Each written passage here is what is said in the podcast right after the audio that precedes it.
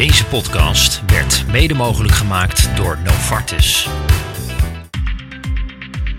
Welkom bij Hart op de Tong. In deze podcast nemen we jullie mee door het kloppende centrum van de cardiologie.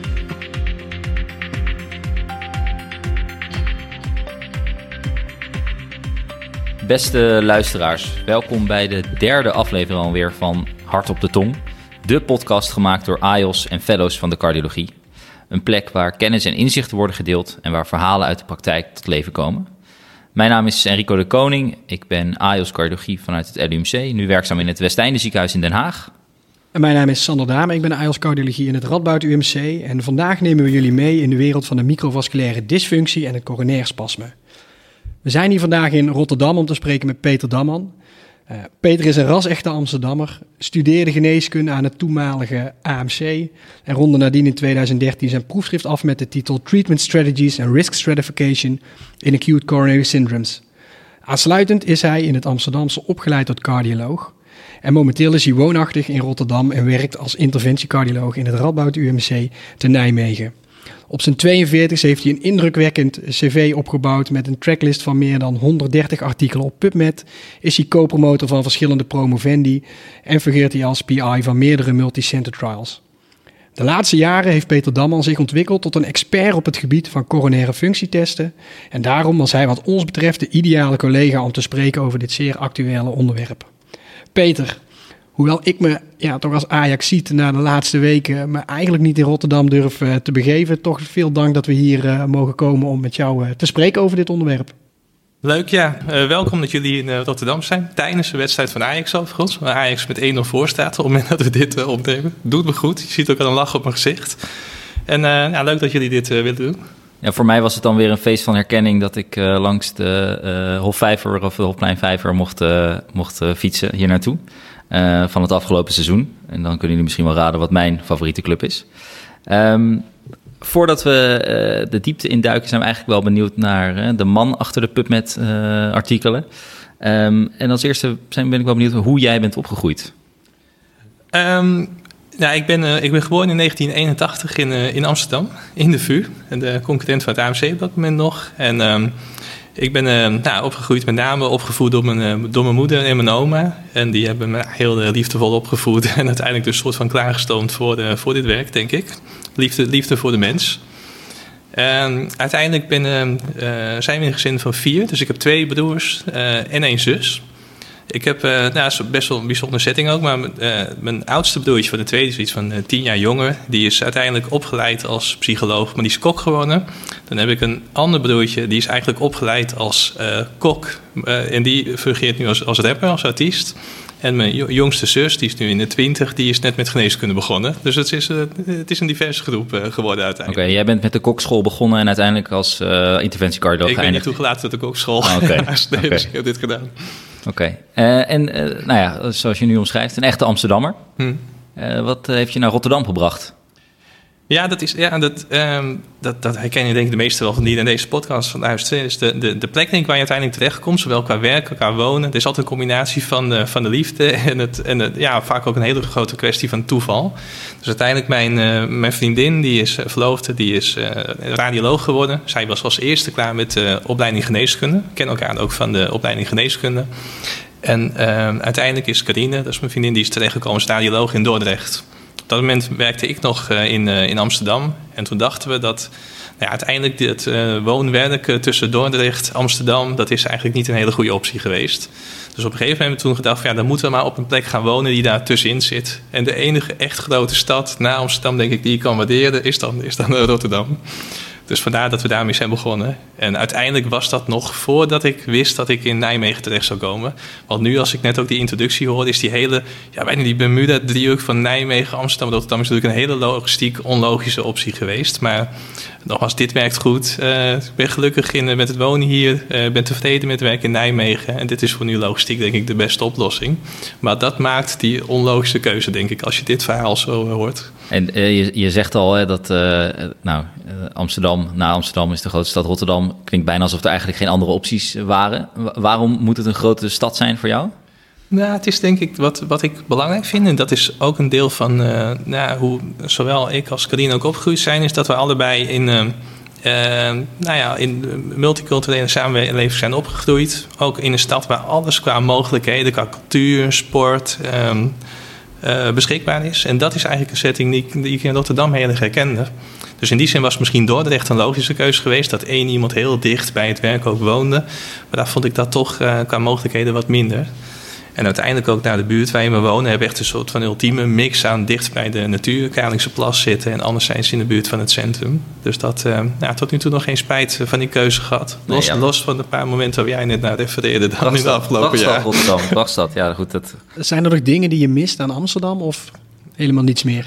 Nou ja, dat is, dat is denk ik een hele simpele. Maar het is, daar zit heel veel. Ja, ik heb daar meer dan 30 jaar gewoond. Dus dat, daar, zit, uh, daar zit enerzijds heel veel sentiment natuurlijk ook. En heel veel herinneringen. Maar mijn familie, een groot deel van mijn vrienden wonen daar nog steeds. Dus dat, dat zijn de dingen die je mist, natuurlijk. Ja. Kom je er nog vaak of is het ook maar echt incidenteel? Nee, nee. Vanwege alle diensten die je moet, uh, die je moet draaien? Ja, dat is een gevoelig punt ik die aanstipt. Maar uh, los van de diensten kom ik er nog vaak. Zeker ook door de familie en vrienden. Dus echt voor het sociale aspect. En als ik er ben, ja, nou echt puur om het bezoeken van de stad, doe je dat niet zo vaak meer. Maar dat, dat kan ook niet met een leven, nu met twee werkenden en twee jonge kinderen. Maar ik kom er graag, zeker. En hoe ben je in de, de cardiologie verzeild geraakt eigenlijk?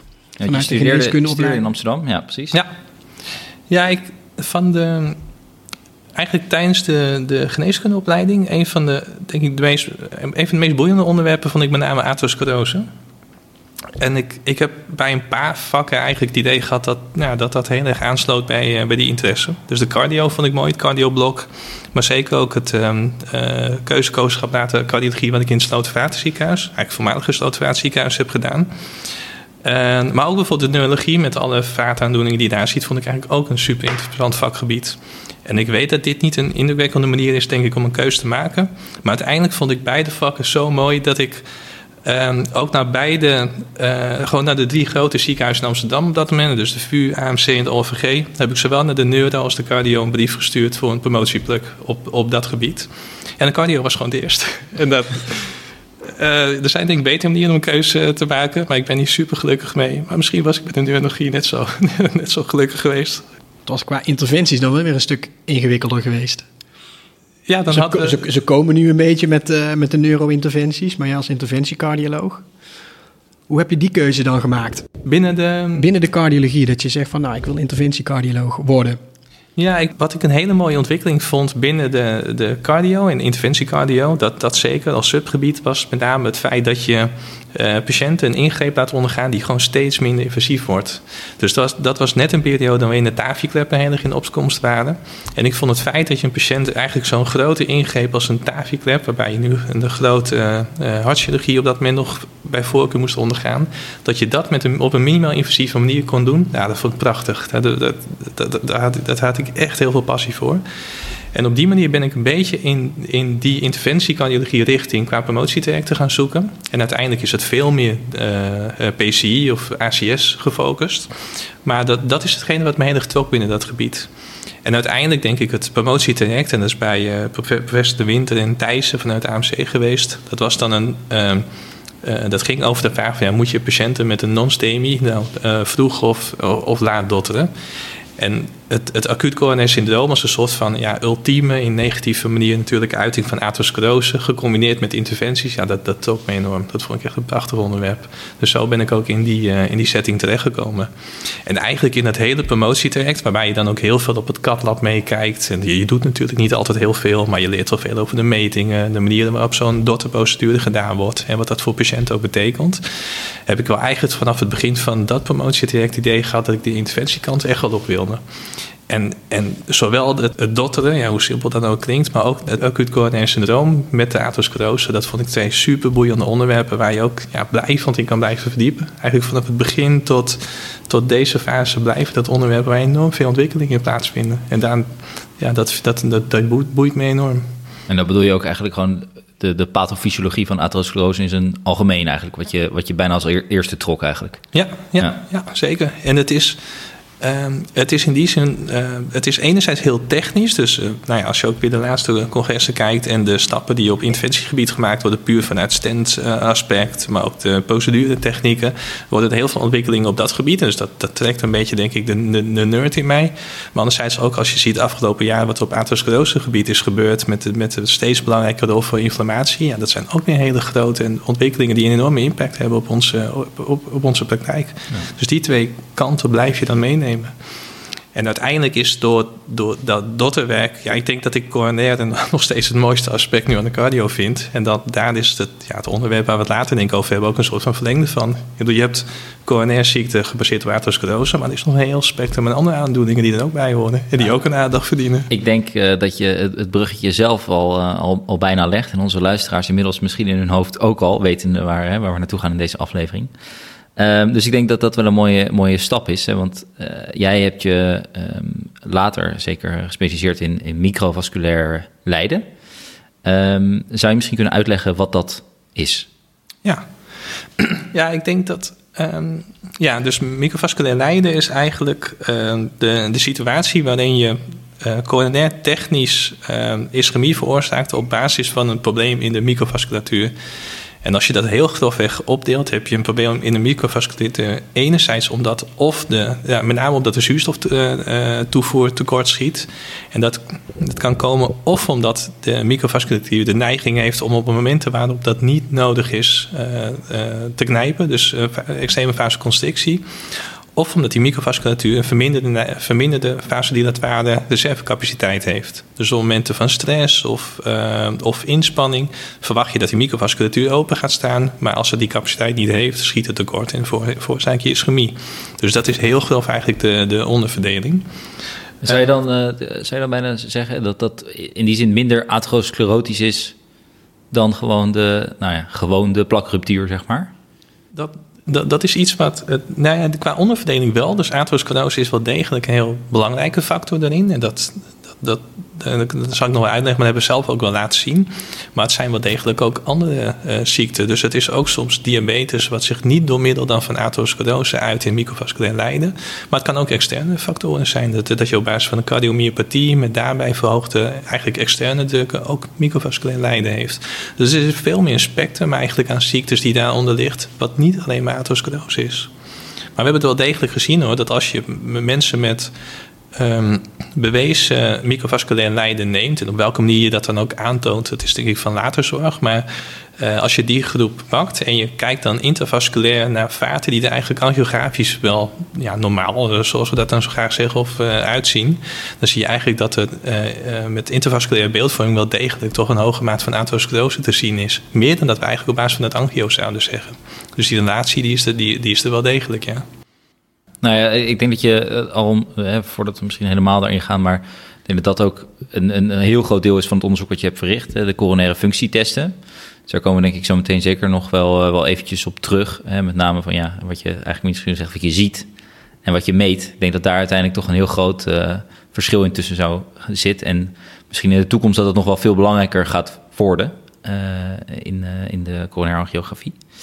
Um, maar vaak wordt er nu uh, wordt er wel eens gezegd hè, dat, dat microvasculair lijden misschien een vrouwenziekte is. Is dat iets waar, jij in kan vinden in, die, dat gezegd? Zijn er verschillen tussen man en vrouw of is dat eigenlijk onzin?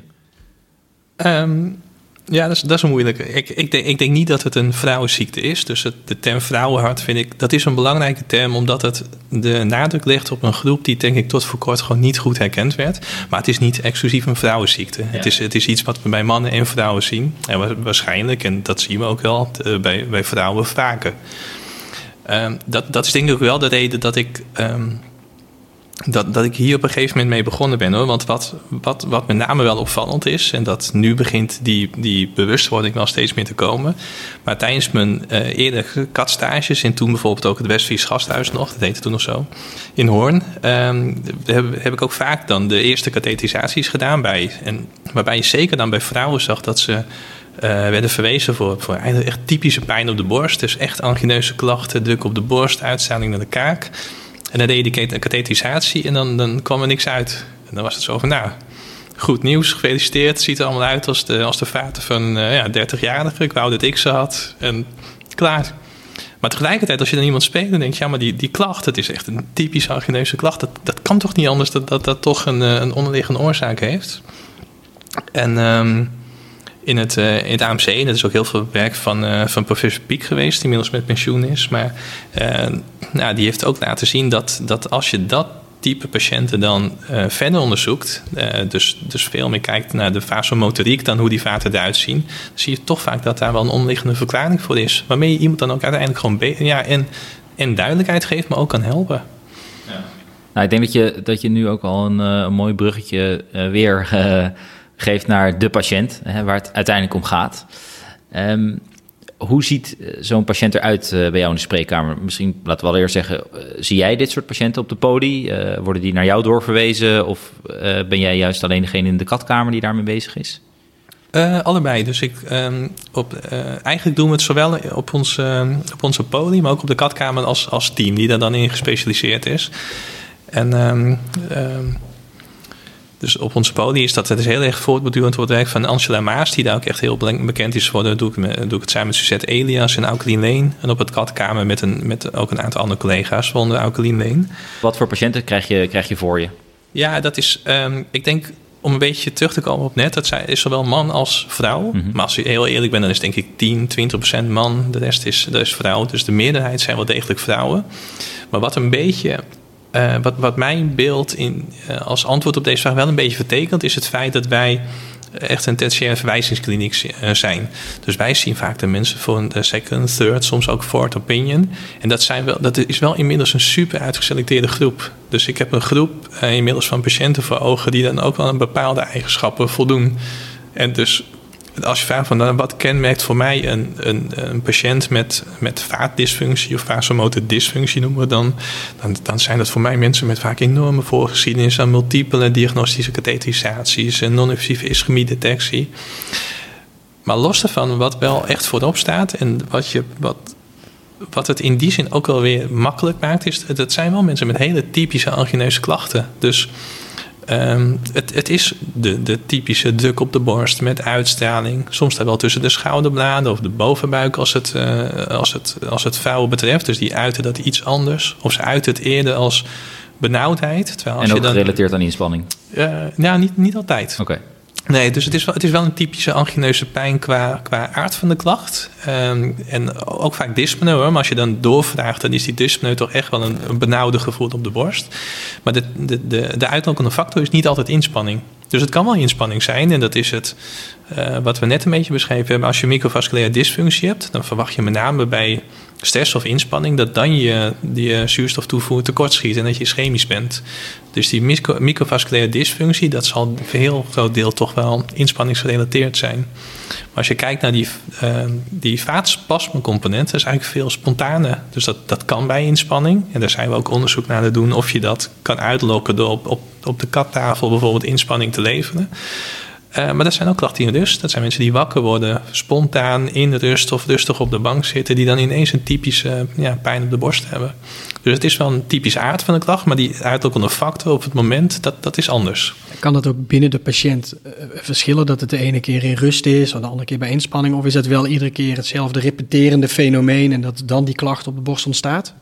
Uh, ja, goeie. ja, dat is heel wisselend. Je, je, je ziet ook dat spasme en dysfunctie, dat dat redelijk vaak door elkaar heen speelt en vaak ook samen bestaat. Dus ik denk dat in iets van uh, 30% van de patiënten die wij zien hebben, hebben die het allebei. En dat, dat maakt het klachtenpatroon heel erg. Dus die, ja, de, de typische vaatspasme-patiënt is de patiënt die op ieder moment de klachten van pijn op de borst kan hebben. Uh, terwijl de dysfunctie dat veel meer inspanningsgerelateerd heeft. En de combinatie, dus ook de combinatie van beide. En dat maakt het soms anamnestisch wel eens moeilijk te interpreteren waar je nou precies tegenaan kijkt. En, en zijn er nog bepaalde risicofactoren uh, waar die patiënt kan hebben waarbij jij eerder geneigd bent te denken aan microvasculair lijden of, uh, of spasme? Nee, dat, dat, dat, dat stelt eigenlijk enorm teleur. Want ik net, net, net zeg ik, en dan spreek ik mezelf natuurlijk wel een beetje tegen nu, dat, dat atherosclerose een heel belangrijke rol speelt. En het, het is waarschijnlijk op dat moment nog milde variant, maar wel degelijk atherosclerose. Maar als je dan naar de klassieke risicofactoren kijkt, dan zien we die eigenlijk nooit terugkomen als voorspeller voor, voor het optreden van vaatdysfunctie. En dat, dat, dat zien we bij ons, maar dat zijn ook al meerdere internationale studies geweest die dat laten zien. Dus we hebben eigenlijk op basis van, los van de klacht van de patiënt, die toch wel over het algemeen heel typisch is, kan je op basis van patiëntkarakteristieken niet die patiënt uitvissen of een hoge zeg maar, pre-test uh, likelihood geven, waarbij je bij de kathetisatie wat vindt. En, dat bedoelde ik net even. Voor ons is dat natuurlijk wel zo op onze polykliniek, maar dat zijn een enorm uitgeselecteerde populatie. Nou, met name de, de, de kleine, de, nou kleine, dat klinkt een beetje onbeleefd, maar de ziekenhuizen die op dit gebied wat minder uitgeselecteerde populatie hebben, zal je toch merken dat, dat die meer handvatten nodig hebben om uit te selecteren wie voor, bijvoorbeeld voor een functietest te verwijzen. Daar is het echt een stuk moeilijker. En, en hoe kijk jij aan tegen de patiënten met wat minder typische klachten? Want ik merk zelf in mijn spreekkamer dat ik moeite heb als een patiënt met een niet geheel typisch verhaal komt. En ja, non-invasieve ischemiedetectie is negatief. Nou ja, dan heel incidenteel kies je er toch nog voor om een patiënt naar het katlab uh, te laten gaan. En er, ja, er, komt dan toch soms wel iets uit, soms niet iets uit. Als het niet zo heel typisch is met de klachten, wat, wat denk jij dan ten aanzien van microvasculair lijden? Moet je daar dan echt beducht op zijn? Of ben je van mening, nou, de klachten moeten wel zeker een typische component hebben? Ja, ik denk zelfs nog eh, daaraan toevoegt, is dat het het voor, voor, voor iedereen bij ons in de spreekkamer wel heel erg moeilijk maakt. Dat, ja, wat moet je wel niet allemaal gedaan hebben voordat je echt zeker kan zeggen, er is geen vasculair lijden? Omdat het toch in je achterhoofd iets zegt, ja, het zou natuurlijk altijd microvasculair lijden kunnen zijn. Ja. Ja, dus dat... Dus jij hebt het ons eigenlijk heel lastig gemaakt met uh, al het uitstekende onderzoek dat je hebt verricht. Geen dank. um, ja, nee, dat, dat, dat, dat, dat is een super moeilijke natuurlijk. Maar als je, heel, als je heel eerlijk bent, geldt dat voor obstructief lijden net zo goed. Daar is, daar is ook die onderverdeling over wie je wel of niet onderzoeken inzet niet super makkelijk. En uiteindelijk is dat toch echt. Uh, dat zijn die Diamond Forrester tabellen, de, de, de type klachten wat iemand heeft. En de, de, de, is dat een woord? De typischheid? Ik denk het niet, hè? maar toch doen we die maar. Die maakt hoe hoog die vanaf kans op obstructief coronair is. En dat geldt voor dit type patiënten ook. En um, en dit is veel meer anekdotische ervaring, daar ben ik eerlijk in. Maar als je kijkt naar de patiënten die wij naar het CATLAB verwijzen om, uh, om coronaire dysfunctie uit te sluiten. Dat zijn de mensen die ja, veel meer stekende pijn op de borst hebben brandeld. Waarbij je ook van tevoren denkt van nou, ik vind, ik vind het ook niet heel typisch. Maar waarbij die patiënt inmiddels zo'n lang traject aan kathetisaties gehad heeft. Waarbij je zegt van nou, ik wil dat definitief nu uitsluiten. Dan zie je ook dat we daar helemaal niet zo vaak wat terugvinden. Dus die, dat, dat type klacht, dat helpt toch wel enorm hoor. En ik denk ook niet dat je iedereen met heel specifieke klachten iedere keer naar het katlab moet gaan sturen om daar zo'n test te doen. Omdat het, het is ook niet volledig risicovrij natuurlijk. Iedere kathetisatie die je doet heeft risico's. Ja, en uh, je, je noemt eigenlijk al, jij ziet een populatie mensen die veel onderzoeken al hebben gehad. Wat, wat zouden nou de onderzoeken zijn die jij minimaal vindt dat gedaan moeten worden of gedaan moeten zijn voordat ze naar jou kunnen worden verwezen voor microvasculair lijden? Ja, ik denk dat als je, als je uh, die als uitgang die klacht neemt, je zegt van nou, ik vind dit een, een angineuze klacht, dan is eigenlijk de enige vraag die je hebt, uh, één van is er sprake van obstructief coronair lijden. Want dat is nog steeds de meest voor de hand liggende factor als verklaring voor een angineuze klacht. Als je de, de niet-coronaire oorzaken even niet meeneemt, hè, simpel gezegd. En die diagnose van is de obstructief coronair lijden of niet, die stel je mij niet eens met een CT-scan. Dus je doet een CT-scan, denk ik, in, in eerste instantie. Uh, de, de hartkathetisatie is natuurlijk ook anatomisch gezien het onderzoek om coronair lijden te laten zien of, uh, of uit te sluiten. Maar daarvan weten we inmiddels dat, die, dat je die stap niet zo vroeg neemt, omdat nou ja, veel studies ook hebben laten zien dat medicamenteus beleid in eerste instantie de, de weg is bij die patiënten. En dat een hartkathetisatie echt, dat je die pas echt achterhoudt voor patiënten die klachten houden, obstructief lijden dan. Hè. Maar dat geldt daar niet in deze populatie ook. Dus op het moment dat je een CT-scan hebt en ziet dat er geen obstructief lijden is, dan heb je angina en niet obstructief coronair lijden, dus ANOCA.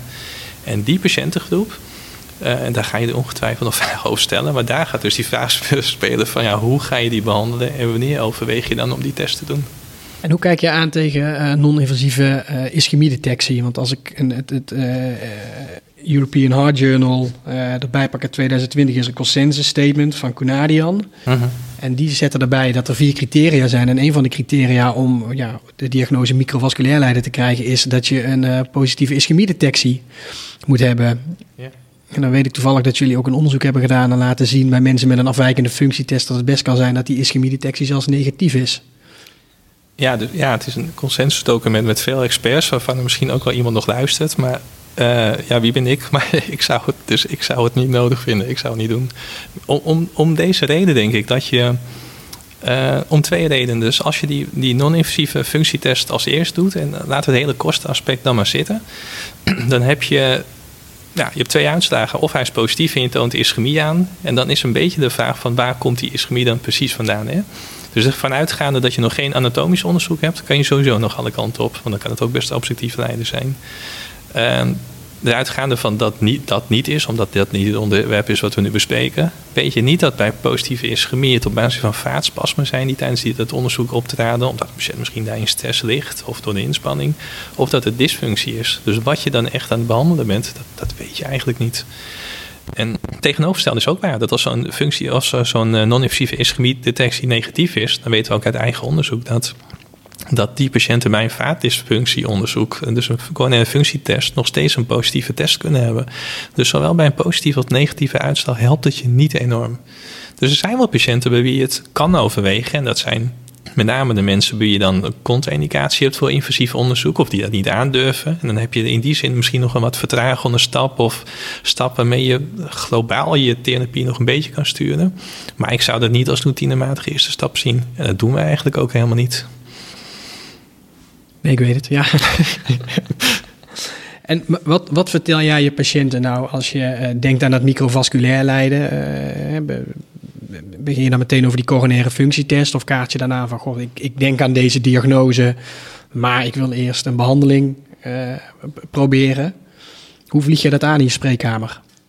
Ja, ik denk dat je, de, je moet twee, twee settings... Um, je moet twee settings denk ik onderscheiden. En, um, in in, in, in mijn spreekkamer is het, is het makkelijk, denk ik. Want patiënten die worden vaak al verwezen met, met heel veel onderzoeken. En het zijn vaak of patiënten die al een heel diagnostisch traject achter de rug hebben. Of die medicamenteus al zoveel behandelingen hebben gehad dat ze, dat ze eigenlijk vastlopen. Dus daar is die stap van laten we die test doen. Kijken wat het is en kijken of die behandeling kunnen sturen die is heel makkelijk. Dat, dat moet je over het algemeen doen. Als je, als je een nieuwe patiënt hebt, die, uh, die komt met pijn op de borst, dus een, een, een ander type kliniek, en die, die patiënt heb je een CT-scan gedaan en je ziet dat het non-obstructief lijden is, zou ik die patiënt persoonlijk voorstellen om te gaan behandelen, zoals je dat eigenlijk bij obstructief lijden ook doet. En wat we weten is dat de, een groot deel van de patiënten die reageert goed op medicatie. En dan neemt de angina af, de kwaliteit van leven wordt beter. En als dat zo is, dan heb, je, dan heb je verder natuurlijk geen indicatie meer om te doen. Dus ook daarbij zou ik kiezen voor een beleid waarbij je dat, die functietest alleen maar doet op het moment dat je vastloopt qua medicatie. En mensen echt een, ja, een verminderde kwaliteit van leven houden. En hoe lang geef je dat dan de tijd? Ja, dat is, dat is een beetje natte vingerwerk. Ik zou dat toch gewoon een paar maanden de tijd geven. Maar een beetje afhankelijk in samenspraak met de patiënt. En wat uh, wat het in deze categorie soms moeilijker maakt, is dat het ook vaak uh, relatief jonge mensen zijn. Dus het zijn vaak jonge vrouwen, jonge mannen die, die deze klachten hebben. Ja, en uh, ik kan me ook voorstellen en dat, dat, dat die niet altijd zin of tijd hebben om daar maandenlang op te wachten. Maar ja, dan bespreek je denk ik een beleid van een ik zou persoonlijk zeggen, nou, we doen één of we doen een, twee keer een combinatie van therapieën. Als dat faalt, kijk je verder. Ook gewoon een beetje rekening mee uh, houden dat dat vaak mensen zijn met actief leven, kinderen, werk, waarbij je ook niet een maandenlang traject wil uitstippelen. Dus echt een beetje in samenspraak met de patiënt die tegenover je zit.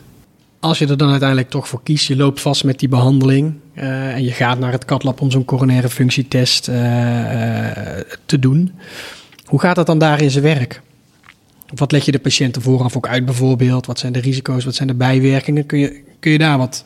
Ja, daar kun je vast wat over vertellen, maar wil je dat ook vertellen? Ja, qua voorbereiding bedoel je, of het, uh, de procedure zelf? nou ja, allebei. Ja, ja zo'n um, zo'n zo'n functietest, dus die test zelf, en daarnaast qua voorbereiding zal ik het even noemen, dat is de, dat is in die zin, een, uh, je begint altijd met een standaard hartkatheterisatie. En dat doe je met name om uh, nog één keer de coronair in beeld te brengen. En als dat net een maand, een paar maanden geleden is gebeurd... en, dus, en het klachtenpatroon niet echt wat verandert... Ja, dan hoef je niet per se die hele vaatboom weer in beeld te brengen, epicardiaal. Uh, zo niet, dan doen we dat voor de volledigheid wel. Dat je toch niet obstructief lijden over het hoofd ziet. En dan, zodra je dat gedaan hebt, dan heb je eigenlijk dat je sequentieel in de volgorde waarin je dat doet, verschilt een beetje per land en per richtlijn, met alle voor- en nadelen eraan hoor. Maar uh, dan doe je een deel waarbij je kijkt naar vaatspasme en een deel waarbij je kijkt naar uh, microvasculaire dysfunctie. En die vaatspasmen, dat zijn een vaatspasmen op epicardiaal of microvasculair niveau. En die probeer je uit te lokken met een, met een prikkel. En die prikkel die wij ervoor gebruiken is acetylcholine. En acetylcholine, dat is dan een um, neurotransmitter die bij een normaal uh, vaatstelsel op je intima laag uh, NO-release, uh, sorry, endothelelaag NO-release geeft en daarmee vasodilaterend effect.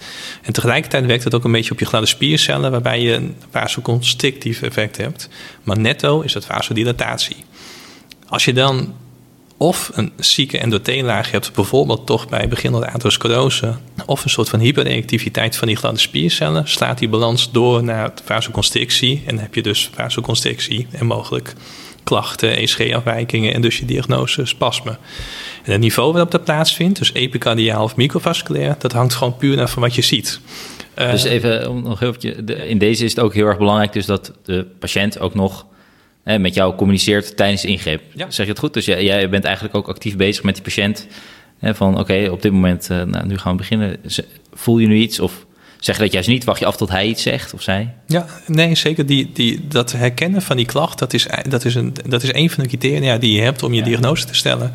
En dat, dat zie je ook vaak, dat mensen op tafel zeggen van... dit is, dit is de klacht die ik thuis heb en die treedt dan op als het optreedt bij het geven van die acetylcholine. Maar dat betekent ook, als je het hebt over de voorbereiding voor de patiënt... dat je die ook goed moet instrueren over dit is een, een ingreep of een procedure die we samen doen eigenlijk. Want ik kan me voorstellen dat toch heel veel patiënten ook denken... oké, ja, wat gebeurt er nu? Nou goed, althans, de patiëntenpopulatie die jij nu net omschrijft... hebben het katlab helaas al een aantal keer van binnen gezien waarschijnlijk. Maar toch uh, is het wel heel erg belangrijk om ze in, nou ja, daarin mee te nemen, denk ik. Ja. hoe, hoe doe je dat dan? Hoe, hoe zorg je ervoor dat je eigenlijk zeg je, ik ga een beetje ischemie opwekken. Nou ja, goed, misschien nog net geen ischemie, maar in ieder geval heel eventjes. Uh, dat is toch best eng, ik kan me voorstellen. Ja, ja zeker. En dat is.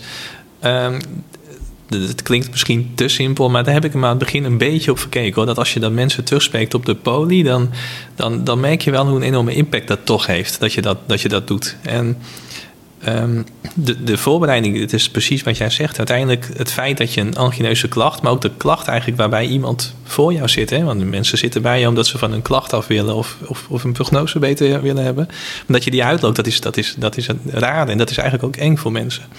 Dus dat, dat is ook een groot deel van de uitleg die je geeft. Dat je zegt vanuit onderzoek is enerzijds veilig en dat, dat weten we ook wel. Maar tegelijkertijd is het wel, ja, ik zeg het ook wel, het is een rood onderzoek. Want en de middelen die we geven, dus die acetylcholine, maar ook de adenosine in latere setting, dat zijn middelen waar mensen zich rood bij voelen. Dus of, of je nou, of je lokt een angineuze klacht mee uit, of je hebt het wel als bijwerking van bepaalde onderdelen van het onderzoek. Dus dat is, dat is een gemeen iets waar je mensen en van tevoren heel duidelijk moet uitleggen dat dat speelt. En dat door de verschillende onderbreking aan medicatie die je ook hebt, dat is vaak die dagen na zo'n onderzoek ook wat heviger zijn dan normaal, met veel meer angineuze klachten. Zie je wel eens mensen die daardoor afhaken? Uh, ja, ja die, die zitten er ook wel degelijk ja. tussen. Dan zeggen van, nou, ik vind die diagnose belangrijk. Uh, zelfs de mensen die vaak al een heel traject achter de rug hebben. Maar dat is voor een deel van de populatie ook een, een reden om te zeggen... Van, nou, ik wil het misschien toch nog wel een keer met medicatie proberen. En als dat lukt, nou, dan, dan liever niet. Het is een minderheid, maar het is wel degelijk een groep die daardoor afhaakt. Dat begrijp ik ook wel. En, en je zegt het is een veilig onderzoek, maar wat, wat, wat, zijn, de, wat zijn de risico's? Ja, de, de, risico's die zijn eigenlijk hetzelfde als bij ja, iedere hartkatheterisatie die we doen. Dus dat zijn de, de, de, kleine risico's op CVA, de, secties van de, dan wel de aanprikroute of de, uh, de coronairvaten. Uh, ja, en VTVF, we kennen ze allemaal, denk ik. En als je dan puur kijkt naar het deel na die katheterisatie, dan zit het risico niet per se aan, die acetylcholine. Dus dat is inmiddels in ja, duizenden patiënten laten zien dat het veilig kan en dat je daar ook geen kwaad mee doet.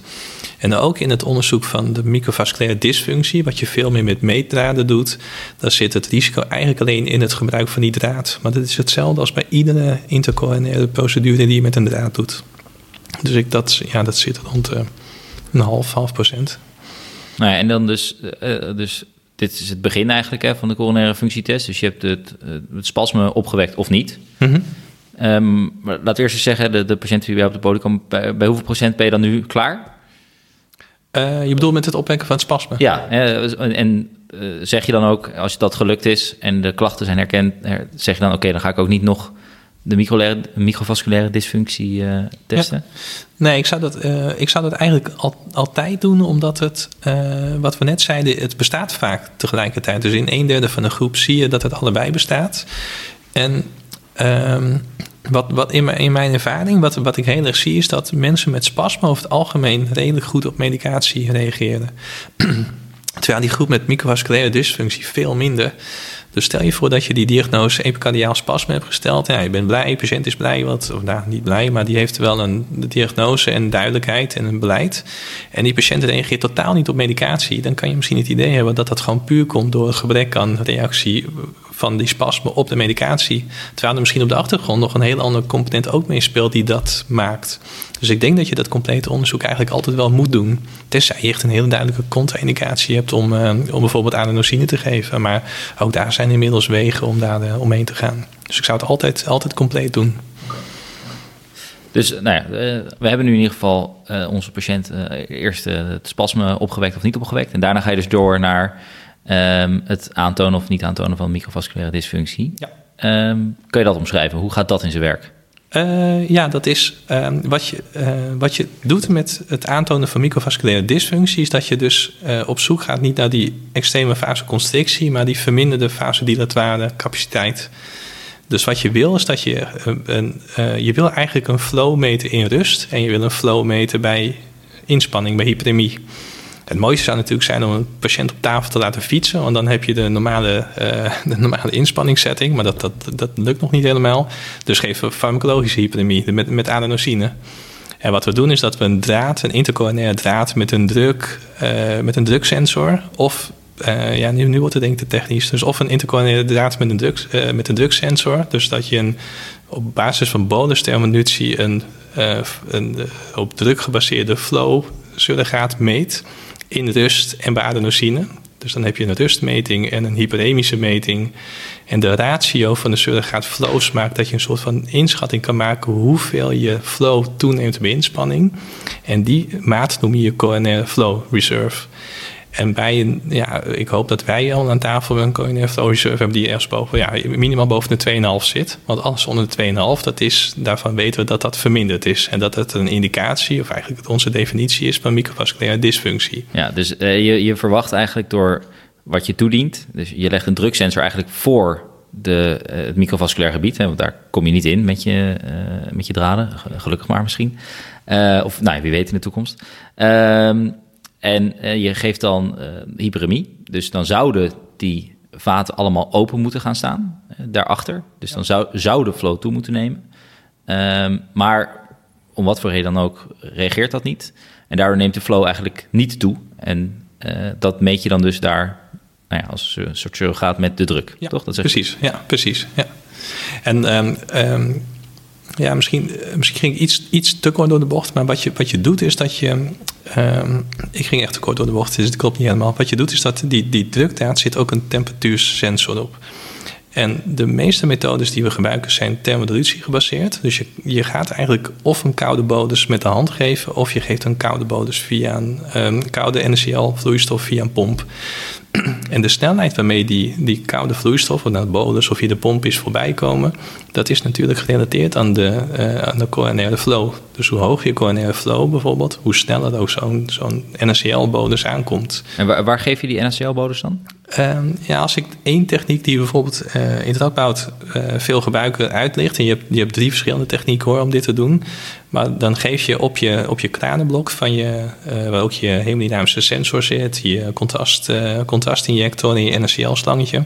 dan geef je daar met een basis C-spuitje een bolus van 3cc koude NaCl. Maar je hebt het intracoronair? Ja. Ja, en die komt dan eigenlijk via je guiding katheter direct in je coronair. En die, die koude bolus NaCl komt dan voorbij een temperatuursensortje op je draad. En door dat temperatuursensortje kan je dus een snelheid, een soort graadflow, kan je daarmee uh, bepalen. En daarom zei ik, ik ging net wel heel kort door de bocht, maar omdat je dan een soort flow hebt en ook een druk, omdat het een druksensortje is, kan je druk, weerstanden en flow uh, uitrekenen. Maar er zijn ook andere manieren. Je hebt ook draden met een Doppler-sensor erop, waarbij je direct op basis van Doppler de snelheid van de bloedstroom meet. En je hebt ook, wat ik net zei, continue thermolucie. Dat je in plaats van dat je zelf als operator met, een, met, met de hand bolusjes geeft, dat je gewoon een pomp aansluit. En eigenlijk als operator de nul invloed op hebt. En dat, dat is denk ik qua accuraatheid altijd, altijd beter. Nou, jij bent uh, laatste auteur van een best wel, nou, vond ik althans, uh, mooie review over deze technieken. Um, we zullen hem in de show notes zetten, ook voor onze lezers echt een aanrader. Alleen al het plaatje, denk ik, eh, daarmee heb je echt al heel duidelijk aangegeven van wat het nou precies is. Was voor mij althans heel inzichtelijk. Uh, maar daarin schrijf je volgens mij wel dat, dat die thermodulatie wel echt de voorkeur heeft ten opzichte van Doppler. Eh, dat dat toch een, een, althans een wat betere methode is. Ja. Um, uh, is dat iets wat jij vindt? Of is dat iets wat ook uh, al geheel zo wordt toegepast? Ja, ik denk als je de, eh, de lied. Want ik denk wat, wat het allerbelangrijkste is. En um, daarna geef ik antwoord op je vraag hoor. Ik vermijd hem niet. is dat. Uh, we hadden al van tevoren is, aangegeven dat je, dat je mocht knippen. Dus uh, als, als, dit verdwijnt, dan uh, weten we ook uh, wat, er, wat er gezegd is. nee, dat hoeft niet. Nee, ik denk dat wat voorop moet staan is dat je... Je moet die diagnostiek doen. Dus als je één van die technieken beheerst... al is het niet de perfecte, doe het. Want het is altijd beter dan wat we eerst deden. Dat is helemaal niet over dit soort dysfunctie nadenken. Dus dat dat het belangrijkste zijn. En ik denk dat we... We hebben eerder ook op verschillende bieden, gebieden van coronaire fysiologie... heel veel discussie gehad internationaal... over wat een beste techniek is. En dat is goed en dat helpt uiteindelijk een vakgebied verder. Maar in eerste instantie moet je het gewoon gaan doen. Dat is, laat dat stap 1 zijn. En als je dan verder kijkt, dan denk ik dat die, die die ik, die ik net beschreef, dat is, dat is een super makkelijke techniek. Maar er schuilt ook wat gevaar in dat, dat je het ook heel makkelijk kan doen als je het niet helemaal begrijpt. En er zit heel veel variabiliteit in door de operator. Door de ene operator met denk ik wat meer biceps dan ik, die zal het met een andere snelheid geven dan, dan ik bij eenzelfde patiënt. Dus je hebt uh, maar ook inter-operator heb je heel veel variabiliteit in de metingen. Dus dat maakt het eigenlijk niet een ideale. En dan heb je die, die continue thermodulatie. Dat is waar ik zelf het meest in geloof. Dat is een techniek waar je uh, meer in moet investeren. Dus het, qua kosten is het een stuk hoger. Maar als operator sta je helemaal buiten. Want je staat gewoon een pomp aan. Je geeft NaCl met een bepaalde snelheid en temperatuur. En op basis van de verschillende temperaturen die je met, uh, met die pomp, dus als die uitstaat, aanstaat, verschillende snelheden geeft, kan je heel accuraat eigenlijk een flow meten.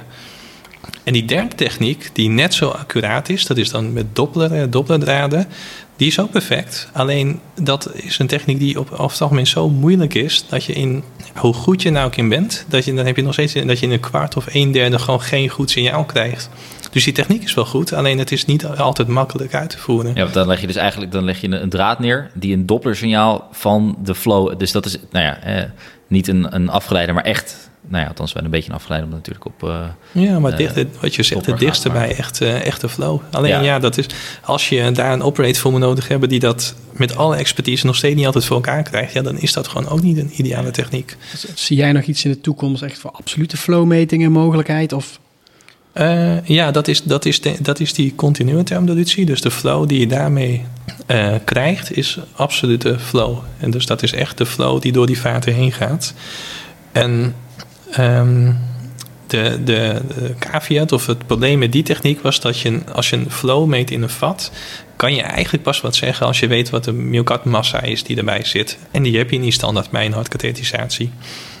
Maar in, uh, nou ja, dat hebben Pijls en de Bruinen hebben dat uh, verzonnen. Dat als je zo'n pomp op verschillende snelheden zet, ga je in plaats van absolute maten naar relatieve maten.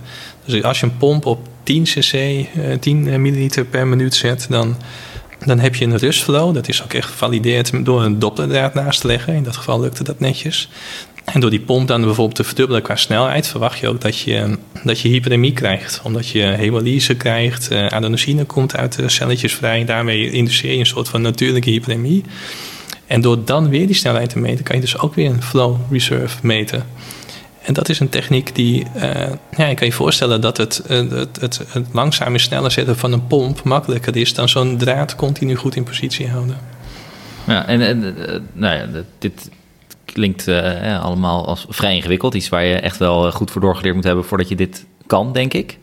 Wat, wat zijn voor jou de kritieke punten bij dit onderzoek? En dan bedoel ik allereerst misschien qua risico's. Dus zijn er misschien meer risico's dan aan een normale CRG? Um, en daarnaast kritieke punten voor, de, uh, voor jou als onderzoeker. Die, uh, voor de interpretatie. Ja, precies. Ja, ja. Um, nou, ik denk dat. Uh, in die, in die, dat onderzoek is ook geen rocket science. Daar moet je denk ik ook heel eerlijk in zijn. En um, er, zijn nu, er zijn nu een stuk of 20, 25 centra die het doen of die het gaan doen. En bij veel centra hebben we ook ja, meegekeken, dus het uh, geleerd, onze protocollen gedeeld, uh, de eerste procedures meegedaan, maar ook terugkoppelingen waar nodig is. Um, waarbij je eigenlijk ziet dat de meeste van die centen die testen super netjes oppakken. Dus het. Um, het doen van die test is, is denk ik makkelijk. Maar je moet dat denk ik, zoals met alle nieuwe tests, goed in de gaten houden. Of het ook echt veilig gaat. En of het uiteindelijk ook echt ervoor zorgt dat patiënten beter worden. Uh, maar dat doen van die test, dat, dat, dat kan je wel. Alleen wat denk ik wel belangrijk is, is dat je ervoor moet zorgen dat als iedereen dit soort testen gaat doen, en dat proberen we ook als samenwerkingsverband binnen Nederland, dat het soms best wel moeilijk interpreteerbare uitslagen kan geven. Dus dat zijn patiënten voldoen niet altijd aan de typische definities die wij verzinnen, of die vallen net een beetje tussen groepen. En vaak zijn dat ook wel mensen die ook wel echt wel degelijk hele duidelijke klachten hebben. En ik denk dat we met name met die groep patiënten, dus die wat moeilijker interpreteerbaar zijn, dat we daar ja, met, met landelijke MDO's moeten blijven proberen om daar van elkaar te leren. En dat we ook echt stappen gaan maken. Dus het, ja, wat we net zeiden, als je een patiënt hebt met heel duidelijk een epicardiaal spasme, ja, dat is makkelijk. Die behandel je met vaatverwijders, nitraten en dan, dan kom je er meestal wel. Maar zeker met die combinatiebeelden wordt het alweer een stuk moeilijker. En dan is het fijn dat je met name met de expertisecentra die heel veel van dit soort patiënten zien, dat je daar die ervaringen deelt en kijkt hoe je dat soort patiënten het beste kan behandelen. Ja, zijn er dan ook wat, wat jou betreft fout-negatieve functietesten? Want eigenlijk, hè, je hebt nu zo'n beetje alle onderzoeken gehad, maar daarna, hè, aan het einde van de dag, geloof je alsnog echt dat die patiënt angineuze klachten heeft? En wat, wat doe je dan? Nee, ja, nee, ja de, ongetwijfeld. Er zijn altijd fout negatieve tests, dus dat zal hier ook bij gelden. In principe, als die test negatief is, dan, uh, dan, dan, is, dan is hij voor ons negatief. En uh, tuurlijk, ik moet ook eerlijk zeggen, ik heb ook mensen gezien waarbij ik dan uh, die klachten zo typisch vond. En uh, dat, ik, dat ik gewoon op proef toch een medicijn heb geprobeerd. Met het idee van, nou, ik, ik kijk even, het kan ook geen kwaad. Er zijn geen risicovolle medicatie. En dat je, dus die, die twijfel, die, die kan je soms hebben. En dat, ik denk dat je daarmee omgaat, zoals met alle, alle type onderzoek ja, en patiëntenpopulaties. Nou ja, Zeker. Dat je altijd met alle onderzoek die je doet, moet je ervan bewust zijn dat het nooit 100% is. Precies. Het is niet zwart ja. of wit. Dat bestaat in ons nee, vak uh, nee. gewoon echt niet. En dan gewoon echt een beetje common sense weer op ja. basis van die klachten bij die patiënt. Maar, maar, dan, dan verwijs je dus wel op dat moment iemand weer ja, terug naar de huisarts of terug naar het verwijzende centrum van goh, het is echt geen microvasculair lijden, het is geen coronair spasme. Uh, het is geen epicardiaal coronair lijden. Uh, ja, ik, ik, ik, ik weet op dit moment verder ook niet. Of... Nee, bij, bij iemand bij wie ik twijfel, zou ik dan, uh, die, die, die hou ik dan even bij me. Dat ik zelf ook kijk hoe dat werkt verloopt. En dan op basis daarvan beslis van nou, of dit is toch wat. En dan terugverwijzen of, of ik geloof het. Ik geloof die test En doe je dat dan ook op basis van het, het, het, het, toch weer het geven van medicijnen of een andere categorie medicijnen proberen en kijken van nou misschien heeft dit wel baat op de klachten? Ja, ja. En je, en je moet zeggen, wat je ook ziet, is bij het deel van de patiënten bij wie die test negatief is, zie je ook duidelijk dat er ook wel een, ook wel een geruststelling vaak is. En dat, dat de geruststelling en de uh, toch begrip van wat er speelt, angst die je wegneemt, dat dat voor de, niet voor je prognose, maar voor de mobiliteit qua klachtenlood, dat dat wel degelijk heel belangrijk is. En dat de mensen die echt die klachten heel typisch houden, en nogmaals, ik geloof dat een negatieve test negatief is, maar dat je die dan, de groepen wie je toch echt nog wel twijfelt, dat je die dan toch met medicatie maar gaat proberen. Maar dat zijn er heel weinig hoor. Ja. En dus dan, dan hebben we nu uh, een groot deel van jouw poli, uh, of althans, nou, misschien je, durf je daar wel een nummertje op te zeggen. hoeveel van de mensen die verwezen wordt naar jou, doe je uiteindelijk ook deze test? Um, ja, dat zal, dat zal rond de 80, 90 procent zijn. Ja, ja. En, en, uh, en hoeveel mensen hebben dan uiteindelijk ook een positieve test? Weet je dat ongeveer? Ja, dus van, die, uh, van dat percentage die die test ondergaat, heeft uh, bij ons 80% een positieve test. Ja. 80, 50%. En wel met een achterhoofd dat dat een vrij doorgeselecteerde ja, populatie is. Weet je hoe het dan is in de andere centra in Nederland? Ja, dat, dat, dat zien we nu steeds meer. Dus uh, een van onze PSI, Kaya, Kaya Kooijmans, heeft dat net uh, op de ISI gepresenteerd. En dan zie je dat uh, landelijk alle centra die nu die, die functietesten doen, die houden dat allemaal bij in één registratie. De NLCFT hebben we dat genoemd. En um, wat we zien zijn de, de kleine centra, maar klein klinkt altijd een beetje omleven, maar met name dus de centra met een minder geselecteerde, uitgeselecteerde populatie. Daar zie je dat dat, um, dat positieve testpercentage rond de 50% ligt. En ik denk dat, kijk, dat zijn percentages waar je wat, mee kan. Hè? Als, je, als je heel eerlijk bent, als je onze poli bekijkt en je dan weet je bijna van tevoren al die, dat die functietest positief is. Maar nogmaals, dat is een hele unieke populatie. Dus dan, diagnostisch gezien, qua differentieerde wel of geen afwijking, is dat natuurlijk veel minder waardevol. Uh, maar in het triage van heeft deze patiënt nou dysfunctie, is, is dat percentage van 50% eh, procent veel reëler. En zelfs daarbij denk ik nog dat dit niet de reële percentages zijn, omdat de centra die nu beginnen met die functietesten, die hebben toch vaak patiënten opgespaard waarvan zij al denken van die, die moeten dat bijna wel hebben. Dus ook die percentages zijn nog een beetje overschat, denk ik eigenlijk. Zit er in die zin ook nog een leercurve in? Dat als je kijkt naar het, het, het zeg maar het, het, eerste cohort van patiënten die in het Radboud uh, dit onderzoek heeft ondergaan, en als je dat vergelijkt met de patiënten die ja, afgelopen jaar het test hebben ondergaan, zit, zit daar dan nog verschil in? Nee, eigenlijk niet. En dat, dat lijkt ook weer een beetje dat dat onderzoek niet zo moeilijk is. Dus dat, en, um... Nee, maar ik bedoel meer qua het, het het, het, afwijkende, het afwijkende percentage. Of ja, het, die het, het, ja. percentage positieve testen.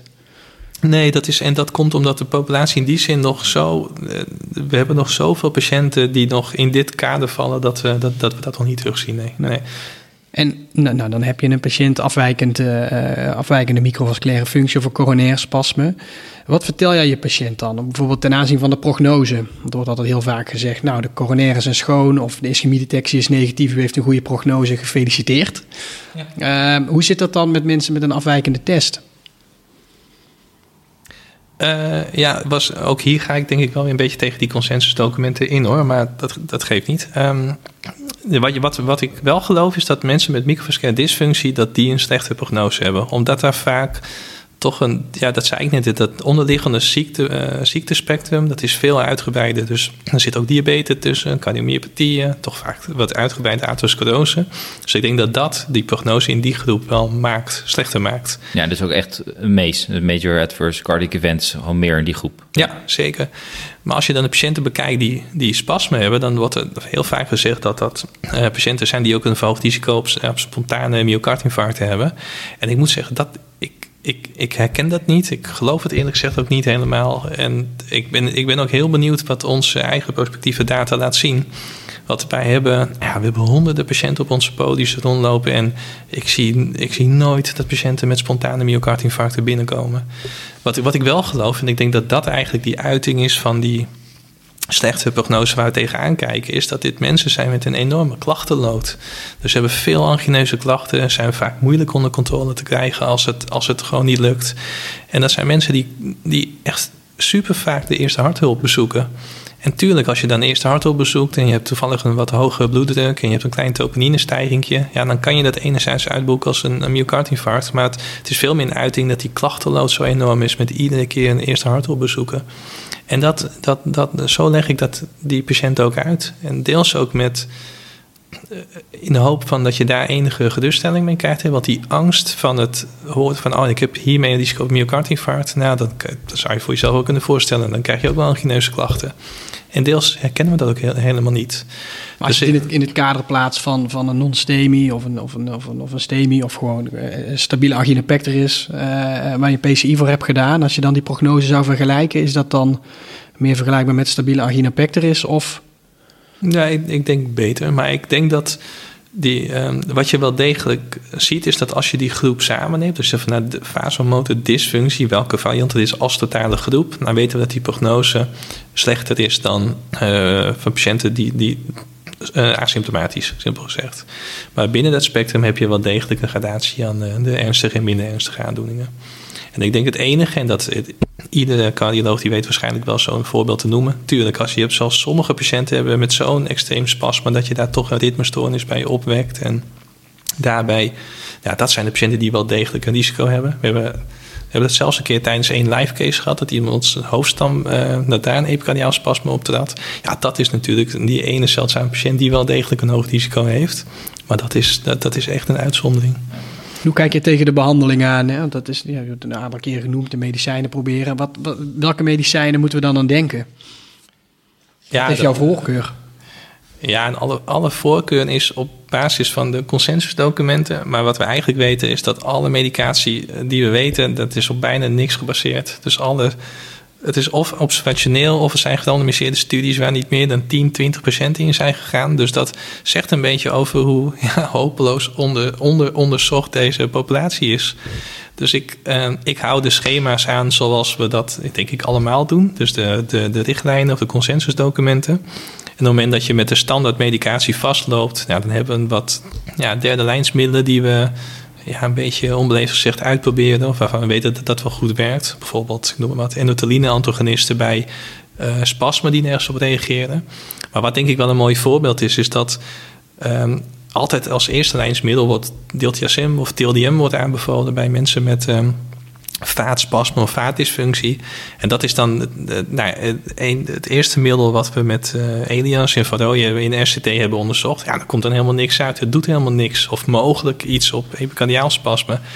Maar dat is wel een middel wat, wat in alle richtlijnen wordt aanbevolen. Dus Schrijf je het dan nog voor? Uh, nee, ja, niet. Eigenlijk niet. je, zegt, je zegt, eigenlijk, hè, want, want je zegt, ja, ik doe wat de richtlijnen zeggen. Maar ik denk dat wij allemaal als dokters, hè, als we uh, uh, goed onderbouwd ergens vanaf mogen wijken. Ik denk dat jullie dat heel goed onderbouwd hebben. Uh, dus jij doet het niet meer. Nee, nee, maar dus ik denk dat er heel veel mensen zijn die luisteren waarbij dat toch nog wel gebeurt. Hè, dat dat wordt voorgeschreven. Maar jij zegt eigenlijk, daar moeten we gewoon mee stoppen. Ja, ik denk al, kijk, als het mensen zijn die er goed op reageren, om welke reden ook, waarom het nu veranderen? Never change your winning team, maar... Ja, ik dat denk, ja, dat je niet meer probeert. nee, dat is, dat is waar. Maar kies je dan voor een nitraat of, of ja, dus, dus um, in, in, in, principe voor de, voor de spasme kies ik dan heel erg voor de, uh, de hydropyridines, de anodipine, wanidipine. Um, eerst instantie nitraten, na deze en daarna combinaties daarvan. En omdat omdat uit sub, uh, subanalyses van die, van die edits die waar ik net over had, dan mogelijk het iets op epicardiaal spasme. Nee, nou probeer ik het soms ook nog als het echt allemaal niet werkt. Hè. Je, je, je hebt niet anders. En als, die, eh, de, als dat type middel allemaal niet meer werkt, dan één keer Icodel en dan anders toch uh, ja, bijvoorbeeld die endotheline-antagonisten. En combinatietherapieën of is het puur het ene proberen, het werkt niet stoppen, probeer ik een ander medicament? Ja, dat, dit is zo'n moeilijk punt, want um, uh, die, de, de populatie met, uh, met, met vaatdysfunctie, die, dat, is een, uh, soms ook een behoorlijk gehospitaliseerde groep hoor. Met, die hebben veel ervaring met verschillende middelen, veel bijwerkingen ook. Het liefste zou je persoonlijk zeggen van nou, we, we geven een cocktail, hè, medicatie, van, waarvan we weten dat het iets op die vaatfunctie doet. Dus met de statines, een beetje ACE-remming en als, als preventieve medicatie en dan echt anti-angeneuze medicatie erbij. Ik noem maar wat, anodipine in dit geval. Maar omdat je tegen zoveel bijwerkingen aanloopt, is, zijn dat soort combinaties die het liefst in zit vaak niet mogelijk. Dus het is toch vaak uh, met individuele middelen proberen combinaties geven, wat het tijdstraject wat langer maakt. Wat, ook, ja, wat we eerder ook zeiden, wat niet altijd de ideale weg is bij, uh, bij, de, bij de jongerenpopulatie. Maar dat is, dat is wel de route die ik aanvlieg. Zou je dan ook uh, misschien wel zeggen dat eigenlijk dit, jouw expertisegebied, het microvasculair lijden ehm, en de spasmus, dat die in het, het onderzoeksdeel eigenlijk een piek bereikt hebben. We kunnen het nu super mooi aantonen. Nou, misschien uh, dat we uh, op de manier waarop nog wat meer uh, breed gedragen consensus kunnen krijgen. En een wat nettere manier, wat je al hebt genoemd met de continue thermodilutie. Maar dat de grote hiaten in dit vakgebied dan zitten in wat doe je er uiteindelijk mee? En zie je dat zelf ook zo als eigenlijk nog een grote hiaat in jouw expertisegebied? Nee, zeker. En daarom, daarom maakte ik die opmerking net ook over van kijk, op welke manier dat, die diagnostiek, die kan je natuurlijk altijd verfijnen. En dat, dat zei ik, dat, dat is tof en daar leer je ook superveel van. En je leert ook veel over een ziekte uh, door die diagnostiek. Maar laat nou voorop zeggen, doe het nou maar. En uh, maak je één techniek eigen, doe dat zo goed mogelijk. En welke je kiest hangt altijd van, uh, van geloof, ervaring en, en kosten af. Hè? Maar uiteindelijk, de, die, die, die therapie die daarna volgt, ja, daar hebben we zo weinig om handen. Daar, daar moeten we juist stappen maken. En, en zie je daar ontwikkelingen? Misschien vanuit de farmacie of dat, hè, want, uh, nou ja, goed, jij bent een van de voorlopers, denk ik, hè, hier in Nederland in ieder geval. Um, word je benaderd misschien? Of, uh, Heb je al iets lopen? Ja. Nou, wat we nu gaan doen met, uh, met onze groep, met Jansen en Kroijmans, is dat we via de Hartstichting in samenwerking ook met wat bedrijven, ik zal geen namen noemen, um, nu een, de tweede gerandomiseerde studie gaan, dus EDIT 2. En, maar dat, zijn, dat is dat we die endotheline-antagonisten die ik net zei, dat we die bij patiënten met vaatspasme die nergens op reageren uh, gaan uh, geven. Om te kijken of dat iets doet op het opnieuw optreden van vaatspasme. Want daar zijn, dat is eigenlijk ook uh, anekdotisch, zeg maar. Dat is nog, nog ja. niet bewezen. Ja, ja. nee, ik, ik heb er vijf patiënten mee rondlopen en dat is de ervaring die ik daarmee ja. heb. Het werkt goed, maar nooit aangetoond. En ik, maar dat, is, dat, dat zijn wel therapieën die als soort van ultieme redmiddel in zit. Uh, en uh, dat geldt voor de spasmapatiënten. En tegelijkertijd zijn we met, met Van der Hoef in Utrecht aan het kijken of we dat met zo'n sinus reducer voor dysfunctie kunnen doen. Maar dat zijn hele extreme behandelmethodes die je doet. Maar die laag daaronder, zeg maar al die eerste, tweede graads aanbevolen middelen, die wil je eigenlijk gebruik maken van het enorme netwerk die we nu hebben, wil je dat eigenlijk een keertje gerandomiseerd uitzoeken. Nou ja, en dat, dat, dat, daar zetten we nu eigenlijk op in om dat te gaan proberen te doen. Ik denk dat dat misschien wel hè, richting het einde van, de, van deze aflevering ook wel uh, een, een mooie is, om misschien voor jou om te omschrijven. En dat uh, we leven uh, in de ideale wereld, uh, in dit scenario dan. Um, hoe zou dan de ideale RCT op dit gebied eruit zien? En zou je dat dan bijvoorbeeld doen met bestaande medicijnen waar jij ook verwachtingen hebt? Of vind jij dat er iets helemaal nieuws moet, moet komen? Als je, nu, als je nu zou moeten zeggen, het ideale plaatje, hoe zou dat er dan uitzien? Uh, ja, ik, ik, ik, denk dat die, die registratie die we nu met z'n allen hebben, met die, met inderdaad die 25 cent, hè, dat, is, um, dat lijkt een beetje op. Ik heb een jaartje in Zweden gewerkt en daar dus, hebben ze die Sweetheart. En met die Sweetheart-registratie doen ze de mooiste studies. Dus van mijn hele wereld is het altijd jaloers op. Ja. Maar je hebt nu zo'n registratie met een onderwerp waar ja, heel veel landen en netwerken mee worstelen. Die structuur is er. En de middelen die we nu geven, dat zijn allemaal ja, middelen die vaak al uit patent zijn. Ik zou denken van gebruik deze registratie nu. En dat proberen we nu ook al te doen. Om al die patiënten dus met de standaardmedicatie te gaan anonymiseren. En kijken of we iets met middelen... Um, je wil nu gewoon leren welke middelen bij welk endotype, dus spasme, epikie, microvasculair, microvasculaire dysfunctie, het beste werken. En daar heb je netwerk voor en dat, dat moet je doen. En dan heb je een paar wat meer gespecialiseerde centra die dan met name die mensen die er nergens op reageren, dat we die middelen zoals ik net bespraak dan uh, ook in, uh, in, de geanonimiseerde setting uitzoeken. Ja, ik denk dat er nu het moment voor is en dat we ook de, enerzijds de wil hebben vanuit de centra, het enthousiasme en ook de mogelijkheden om dat nu te doen. En uh, misschien als laatste vraag, want dit klinkt als een, enorme taak eigenlijk, hè, die dan uh, op jullie schouders rust. Ervaar je hier dan ook misschien genoeg ondersteuning van hogerop uit, zeg maar? Heb je het idee dat, dat zo'n registry, want dat is denk ik, de Sweetheart is natuurlijk, wordt onder andere door de overheid in Zweden overeind geholpen. Ehm, vind je dat eigenlijk dat dat ook dan nu meer zou moeten? Nou, nee, ik denk in die zin worden we ook echt wel goed ondersteund door het feit dat de, je hebt het um, uh, Impress Consortium, dus een consortium die zich bezighoudt met name bij hart- en vaatziekten bij vrouwen. En die zorgen voor een heel groot deel aan ondersteuning voor, voor, voor dit initiatief ook. En heel veel centra die bij dat Impress zijn betrokken, die zijn ook bij die samenwerking met die functietesten betrokken. Dus in die zin heb je, je hebt het enthousiasme, de middelen en de wil ook wel om dit te doen. Dus ik, ik geloof wel dat, dat, dat het daar niet aan schort. Het is nu echt het, het oppakken. En misschien wel het, um, ja, de hoop dat ook met name meer bedrijven daarop gaan instappen. Want dat het voor bijvoorbeeld hartstichtingen of andere fondsen een prioriteit heeft, is het wel. Maar met name denk ik wat ondersteuning vanuit de farmacie nu is denk ik de volgende stap. Dat daar ook dat enthousiasme en begrip uh, begint te komen. Duivelse dilemma's. Ja, ik denk dat we, uh, we zijn ondertussen een uur aan het, of meer dan een uur aan het kletsen. Uh, ontzettend veel geleerd. Noem het maar kletsen. Kletsen. Heel, we zijn heel inhoudelijk op hoog niveau uh, naar jou aan het luisteren geweest. Ja, dat is het denk ik meer, aan het luisteren. Ja. Ja, deze podcast-serie die sluiten we ook altijd af met een aantal uh, duivelse dilemma's. Nou had je er al eentje voor mijn voeten weggemaaid. Uh, ik had al de vraag bolus thermodilutie of continue thermodilutie, maar dat hebben we dus al... Uh, ja, dus we wilden het ook medisch inhoudelijk maken, hè? ja, maar dus, dat is nu al weg. Dat is nu al weg. Oké, mooi. dus hebben we nog een aantal andere. ik zag op je cv dat je onder andere ook geïnteresseerd bent in, het, in, in wijn en dat je daar ook een aantal certificaten in hebt gehaald. Dus daarom de vraag, nieuwe wereldwijn of klassiek Frans? En waarom? Dit is de moeilijkste vraag van de avond, merk ik. ja, dat vind ik ook. nieuwe, nieuwe wereldwijn. En waarom? Uh, nou, uh, ja, dit is wel een hele makkelijke inkoop. Omdat het weer wat nieuws is, iets niet, uh, niet geprobeerd.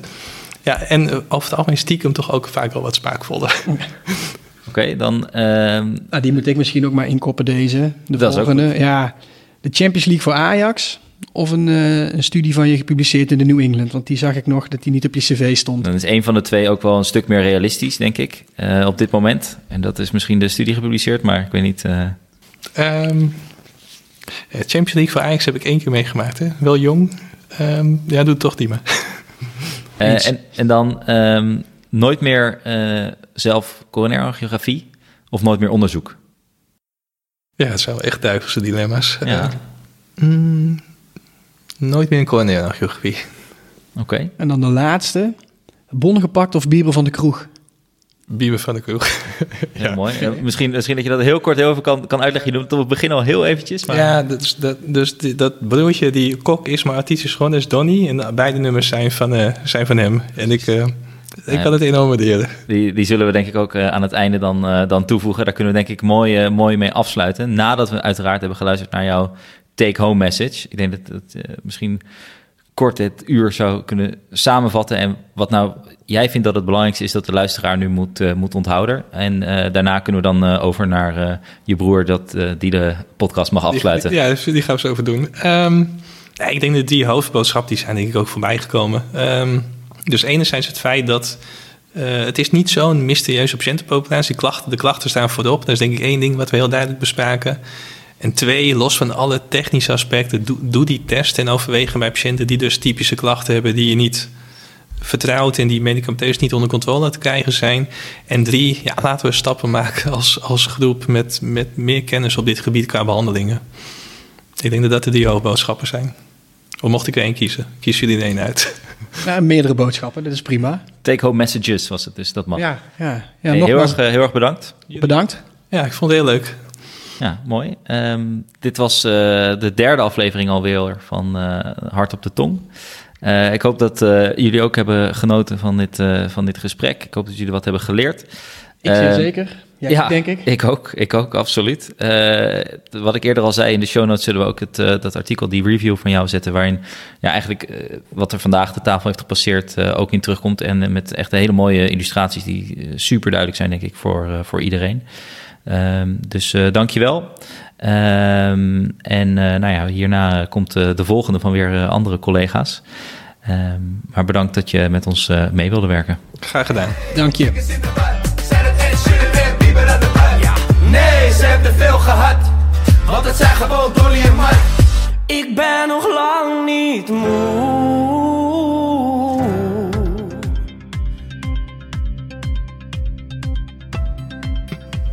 Dit was Hart op de Tong. Dank voor het luisteren en graag tot de volgende aflevering.